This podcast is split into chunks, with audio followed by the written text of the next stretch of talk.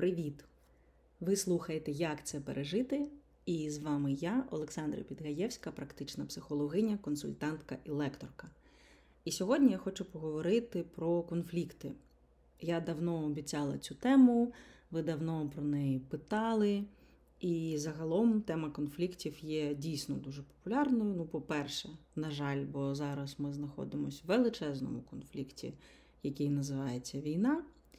І, попри це, в нас є величезна кількість різного типу конфліктів: особистісних, робочих, зовнішніх, внутрішніх і так далі в нашому житті. І хотілося сьогодні б поговорити з вами про те: ну, по-перше, чому ми конфліктуємо. Е, по-друге, чи є якась користь в конфліктах, чи це виключно деструктив? Ну і ясно, що подивитись на те, що зможе допомогти вирішити конфлікт. На ці три питання, плюс питання, які ви залишали в Телеграм і в Інстаграм, я сьогодні відповім. Питання буду озвучувати по ходу. Поїхали. Перш ніж ми е, перейдемо до якихось деталей, мені б хотілося домовитись з вами про те, що власне ми називаємо конфліктом. Тому що тут дуже важливо в першу чергу домовитись, про що йде мова. Отже, конфлікт це, от якщо буквально перекласти з латини, то це зіткнення. Це зіткнення чого? Протилежностей, поглядів, оцінок, цінностей, інтересів і, зокрема, потреб. При цьому конфлікт, на мою думку, є одночасною можливістю як зблизитись, так і віддалитись. І поки я зараз вам це розказую, хочу вас попросити згадати два конфлікти з вашого життя. Перший, в якому те, як він розрішився, вам подобається, і другий не подобається, власне, те, чим конфлікт закінчився. Можна навіть поставити тут на паузу для того, щоб ми більш предметно говорили і ви звірялись з тими конфліктами, які є у вашому досвіді. Окей. Поки ви згадуєте конфлікти, я хочу подякувати тим з вас, хто підтримує створення цього подкасту і особисто мене донатами. Є люди, їх цілих п'ять, які роблять це регулярно. Я вам дуже вдячна.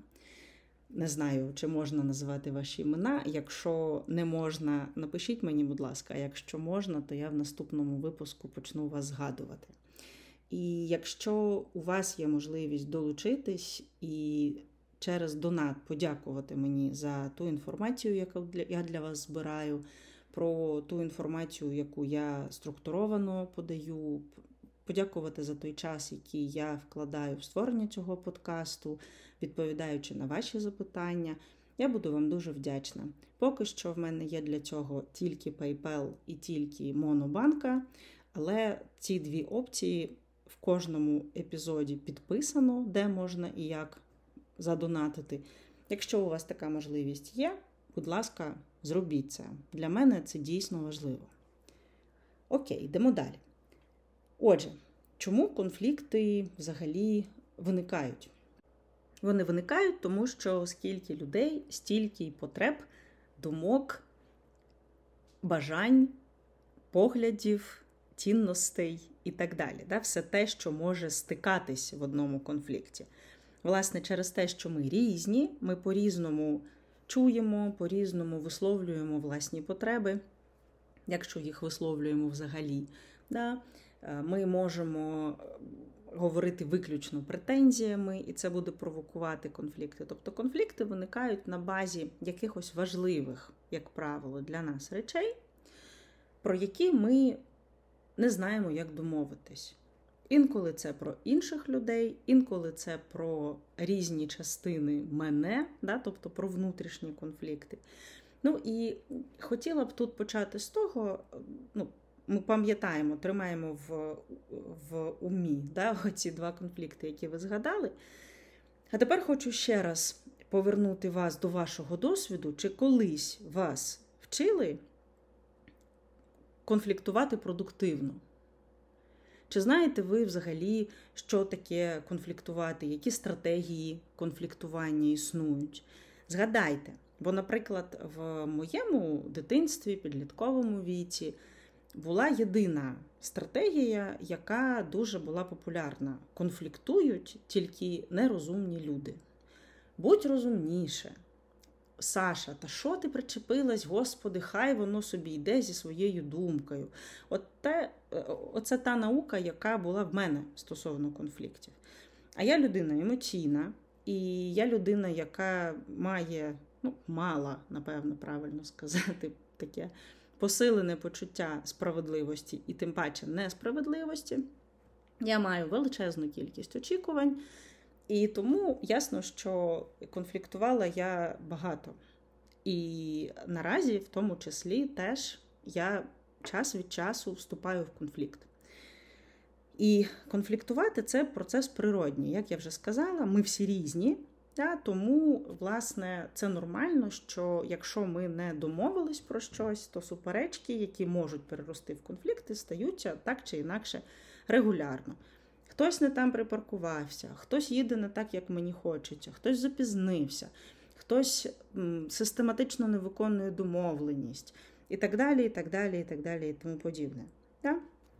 При цьому, ем, якщо ми розглядаємо конфлікт як можливість е, розійтись е, назавжди, та, то це може стати такою жирною крапкою, з якою ми прокляли один одного і пішли в різні боки. Але якщо ми говоримо про конфлікти з людиною, яка вам важлива, часто це батьки, діти, партнерки, партнери, ем, дружини, чоловіки, друзі, да, е, колеги по роботі, тобто люди, з якими ми маємо певні стосунки, які дорогі для нас.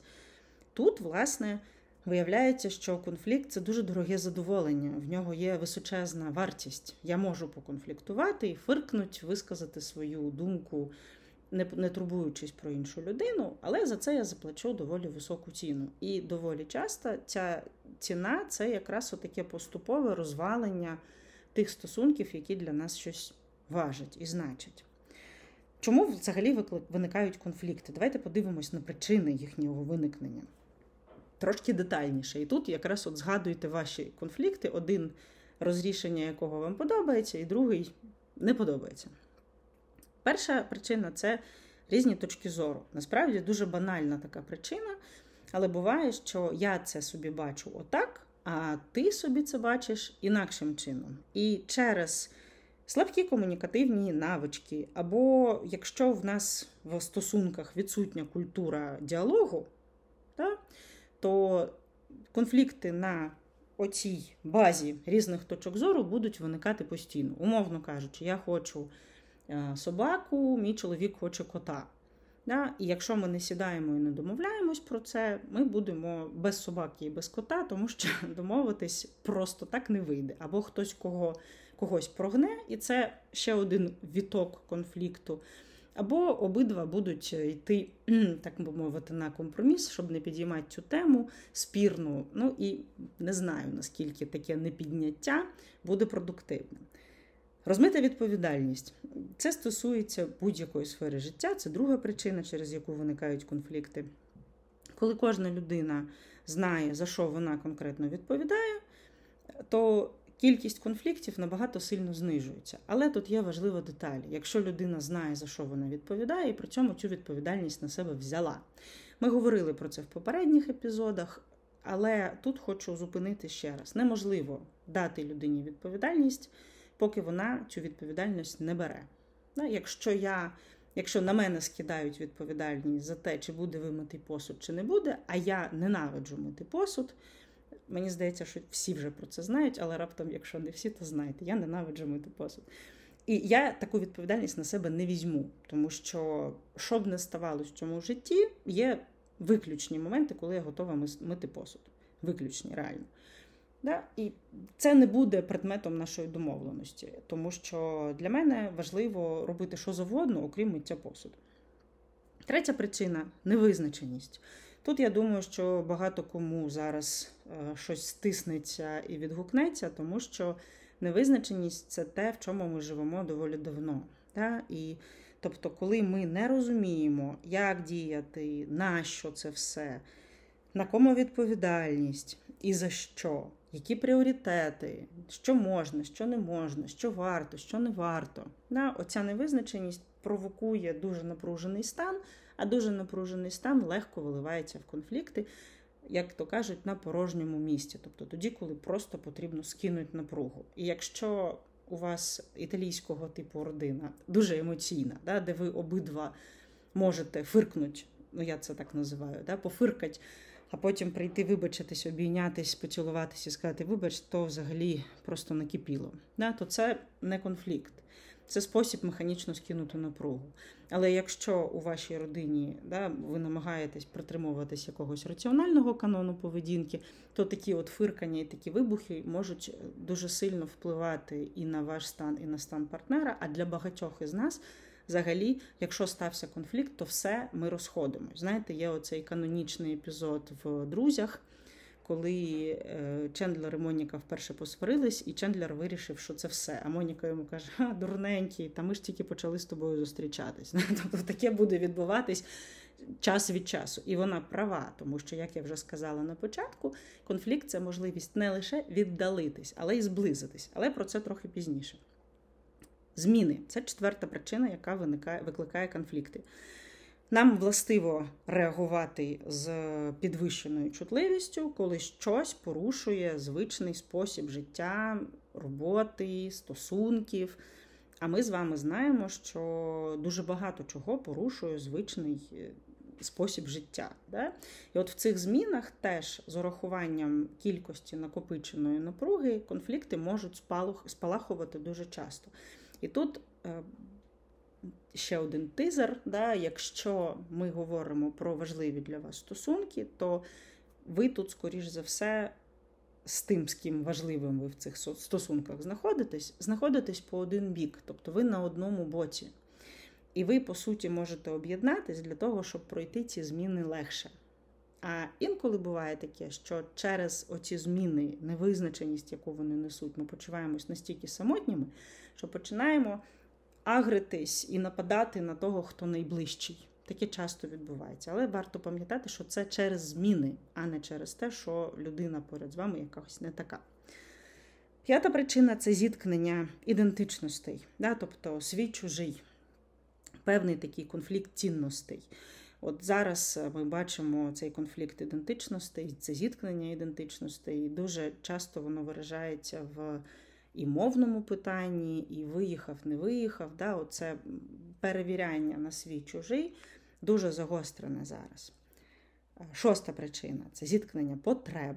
Тобто, е, якщо я маю потребу, і ти маєш потребу, і я е, не озвучую свою потребу, тому що для мене вона ясним чином очевидна, і ти не озвучуєш свою потребу, бо для тебе вона теж очевидна. І ми знаходимося ніби по різні боки від один одного навпроти, ми як супротивники. Тут може включатись прагнення домінувати, може включатись прагнення знайти справедливе рішення, да? але давайте пам'ятати, що е, взагалі така от е, оця е, ну, феномен справедливості він дуже цікавий для вивчення. Да?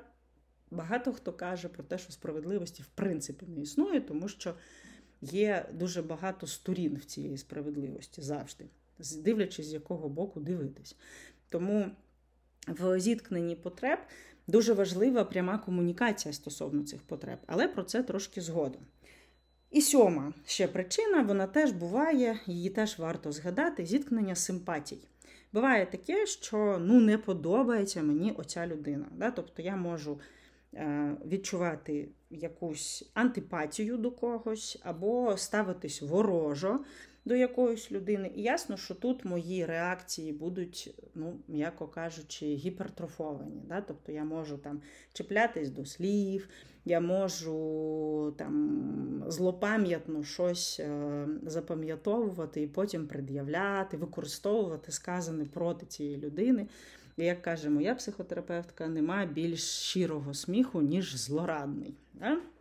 От такі сім причин виникнення конфліктів найчастіше. Ясно, що є ще там підвиди, але я думаю, що наразі нам для розуміння конви цього буде достатньо. Ну і хочу вас спитати тут, подумати про те, які причини найчастіше викликають конфлікти у вашому житті. Бо от в моєму, наприклад, це дуже часто саме про потреби, які у вашому. Окей. Чи є конфлікти завжди деструктивними? Е, я вважаю, що ні. Я вважаю, що якщо ми вчимося е, конфліктувати, якщо ми вчимося краще розуміти себе і краще висловлювати свою точку зору, свої потреби, давати зворотній зв'язок таким чином, щоб це було без насилля, а з повагою до іншої людини, то кількість конфліктів буде в нашому житті зменшуватись. Але, тим не менш, конфлікти відбуватимуться, тому що зіткнення різних точок зору, симпатій, потреб, е, ідентичностей і так далі буде відбуватись, якщо ми якось в нашому житті щось робимо, кудись рухаємось, кудись ростемо, пробуємо щось нове це нормальна історія. Окей, що роблять конфлікти корисного? По-перше, вони нам сигналізують про те, що рухаємось ми в якомусь хибному напрямку. Або про те, що в нас е, бракує якоїсь важливої домовленості для наших стосунків можливо, про застій певний, який не влаштовує всіх, хто залучений в цей конфлікт, і тут треба розібрати, що власне відбувається. Тобто конфлікти можуть коригувати наші спільні цілі. Можуть коригувати і прояснювати певний вектор руху, який важливий для нас, і сприяти власне здоровій конкуренції, та, підвищуючи якість нашого життя. Що таке здорова конкуренція? Тут я дуже хочу на цьому теж зупинитись коротко. Дивіться, якщо ми порівняємо спортивні змагання, як такий, таку метафору візьмемо конкуренції, то ем, я, як спортсменка, готуюсь до цих змагань, і ви, як спортсмени інші, які беруть участь, теж готуєтесь до цих змагань.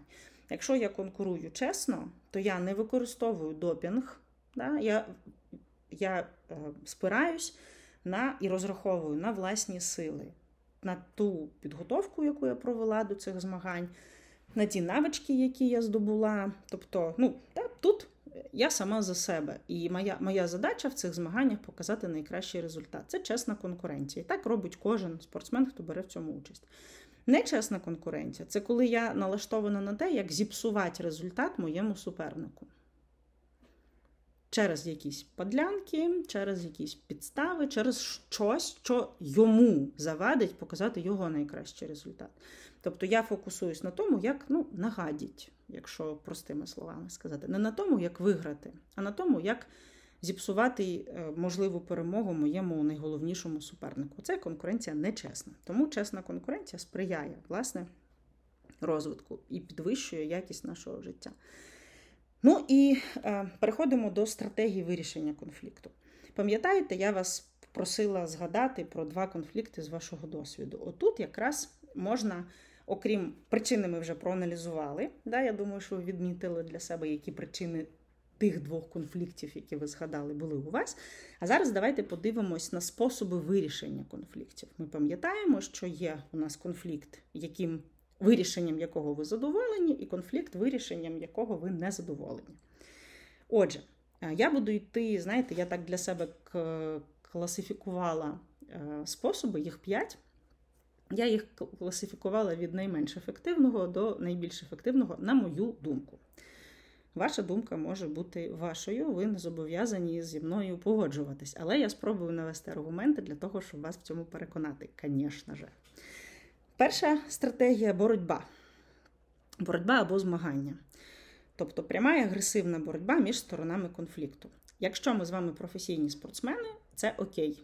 Але якщо ми з вами чоловік і дружина, або мама і син, або тата і донька, або ну, родичі, да, люди, або друзі найкращі, то боротьба і змагання це не найкращий варіант вирішення конфлікту. Яка тут суть? Кожен учасник конфлікту хоче відстояти власні інтереси. І характерна реакція всередині цієї суті. Я буду контролювати поведінку опонента, я буду тиснути, я буду провокувати, маніпулювати і відмовлятись від конструктивного діалогу. От там, де боротьба і змагання, дуже часто є конфронтація пряма, є е, саботаж непряма. конфронтація. Да? Є ну, от такі прояви, які не дозволяють домовитись. І чому я е, поставила цю стратегію найнижчою на п'ятому е, да, от, на п'ятому місці з топ-5? Тому що, по-перше, ця боротьба може нашкодити опоненту. По-друге, в цій боротьбі ціль виправдовує засоби, а ми знаємо, що засоби можуть бути дуже різні. Тут перемагає той, хто в даний момент е, вирішення конфлікту є найсильнішим, але при цьому тут 100% відбувається такий процес, який називається реваншизм, тобто бажання помститись. І ми з вами зараз бачимо наглядно спостерігаємо щодня такий конфлікт. Війна. От війні це боротьба і змагання. І в війні дійсно, на жаль, поки що на даній стадії це єдиний варіант: або ми, або нас.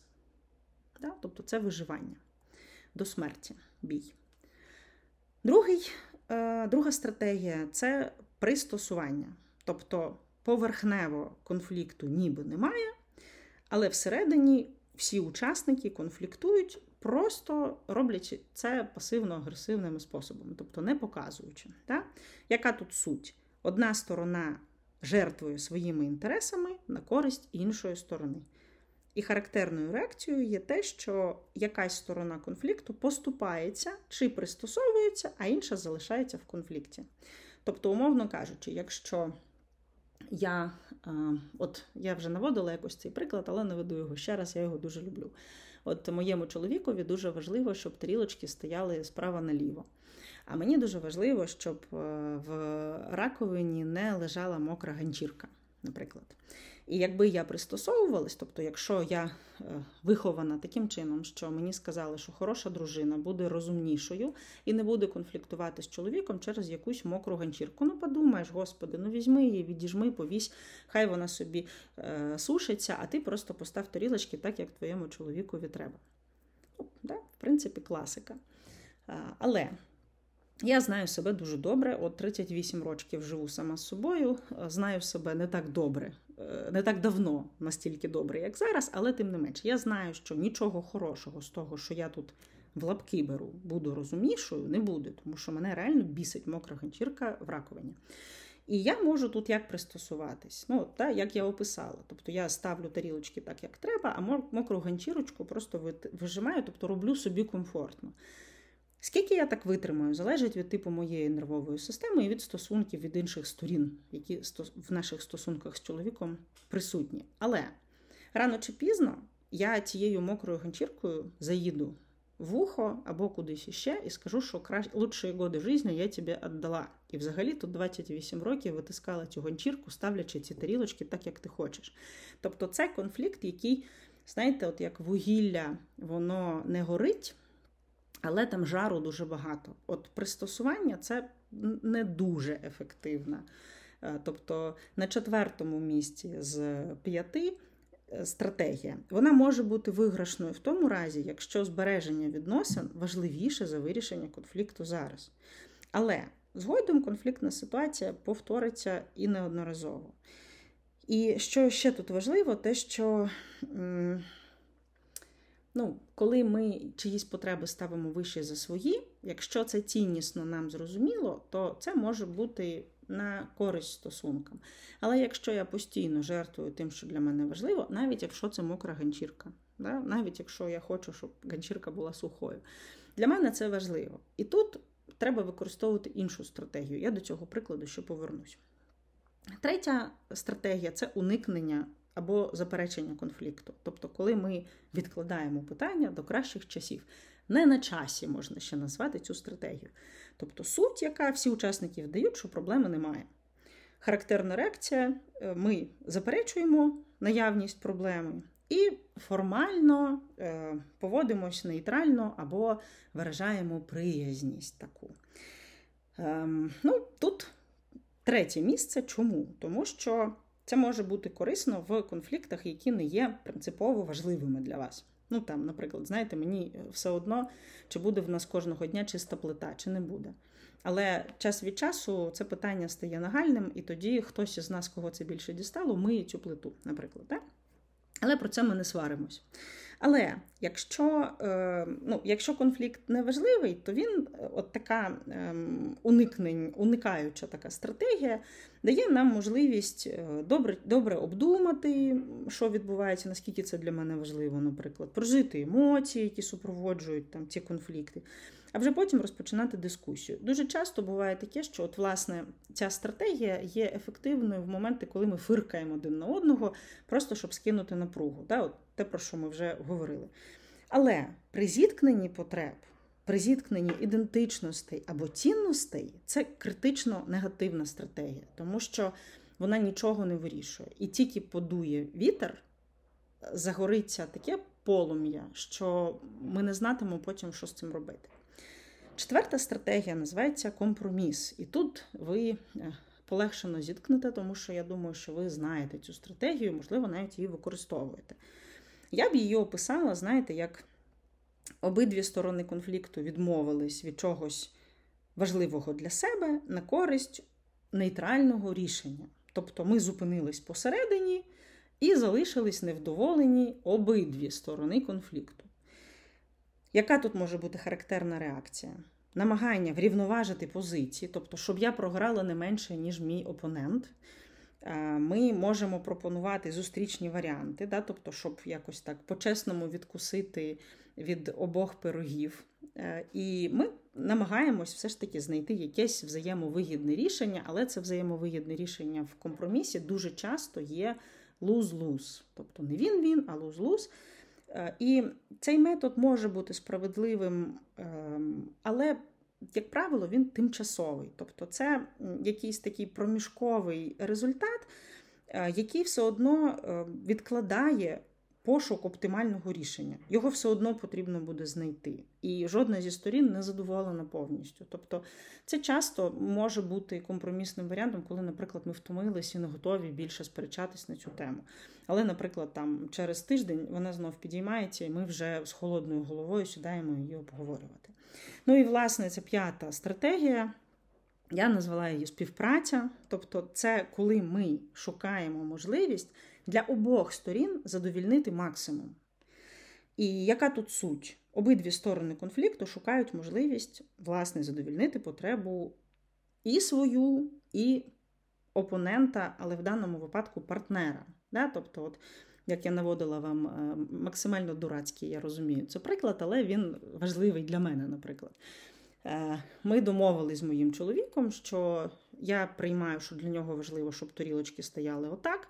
А він приймає, що для мене так само важливо, щоб ганчірка була суха. І ми домовились, куди ми вішаємо цю ганчірку, де вона сохне. Тобто ми проговорили оці важливі деталі. Тому що, на перший погляд, для мене було, ну, правда, трохи смішно, що от тарілочки мають стояти так. А для нього виявилося це дуже важливим. Ну, от є така забаганка. Окей. Якщо це для тебе дуже важливо, то, по, будь ласка, визнай, що для мене так само важлива оця суха ганчірка. Визнав. Живемо е, в шлюбі нормально все. Окей, е, що тут е, характерна реакція яка? Ми з партнером в співпраці нашій да, аналізуємо конфлікт, вислуховуємо позиції обидвох сторін. Ми розуміємо власні ресурси, які в нас є на вирішення цього конфлікту, і шукаємо спільну вигоду.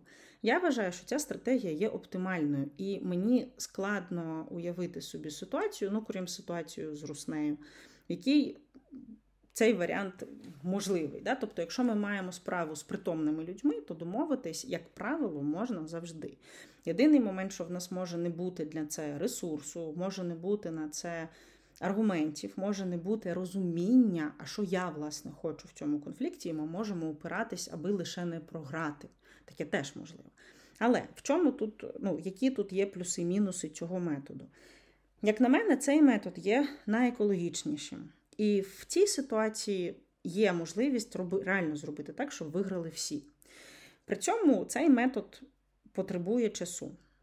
Е, він потребує часу, він потребує адекватності зі сторони обидвох ем, учасників. Інколи він потребує медіації, так теж буває. І е, буває таке, що на 100% не вдається задовільнити потреби обидвох сторон.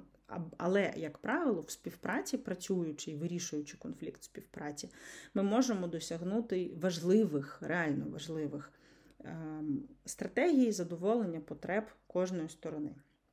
Який метод ви найчастіше використовуєте в своєму житті? Мені буде цікаво почути або прочитати в коментарях. Ну і ще важливо пам'ятати, учасники конфлікту, як правило, керуються глибшими потребами, ніж ті, що лежать на поверхні. І я про потреби майже в кожному своєму епізоді говорю і згадую.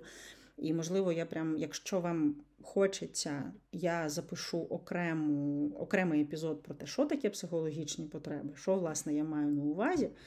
Напишіть мені, якщо ця тема вас цікавить.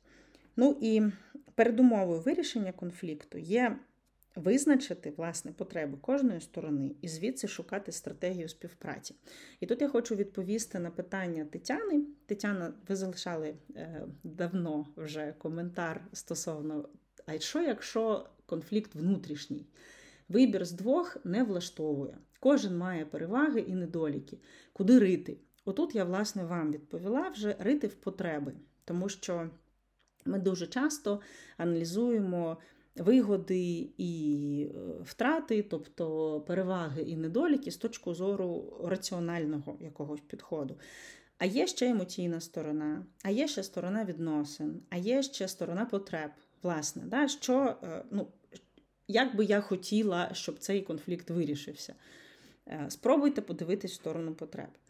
Ще людина з ніком ем, YL, не знаю, як це розшифрувати, залишила питання, як краще поводитись з авторитарним керівником, як краще поводитись, як вистроїти стосунки з нерідною дитиною, як реагувати, коли чужа людина говорить прямо образливі слова. І тут, ви знаєте, я, на жаль, маю відповісти жартом, який я дуже люблю. Читайте в моїй новій книзі. Ніяк, тому що тут ви питаєте про стратегію. А як я вже сказала, в кожному конфлікті є дві сторони і потреби обидвох сторін. І чого ви хочете в стосунках з авторитарним керівником? Які ваші потреби важливо вам задовільнити? Як ви хочете, щоб ваші стосунки з нерідною дитиною вистроїлись? Що для вас там важливо? Ну і в залежності від того, що за чужа людина говорить прямо образливі слова, можна теж реагувати дуже по-різному. Подивіться, ну, на ви ж не просто так залишали це запитання. Напевно, воно ґрунтується на якомусь певному досвіді. І дайте більше контексту. Я із задоволенням відповім на запитання. До речі, якщо вам хочеться залишити мені запитання, ви можете це зробити в Інстаграм, ви можете це зробити в Тікток, ви можете це зробити в Телеграм. Під кожним аудіо я залишаю свої паролі явки. І я готова до діалогу. Якщо готові і ви, будь ласка, пишіть запитання, я з задоволенням розберу їх в наступних епізодах. А поки що вчимося конфліктувати продуктивно і бережіть себе. До нових зустрічей. Па-па!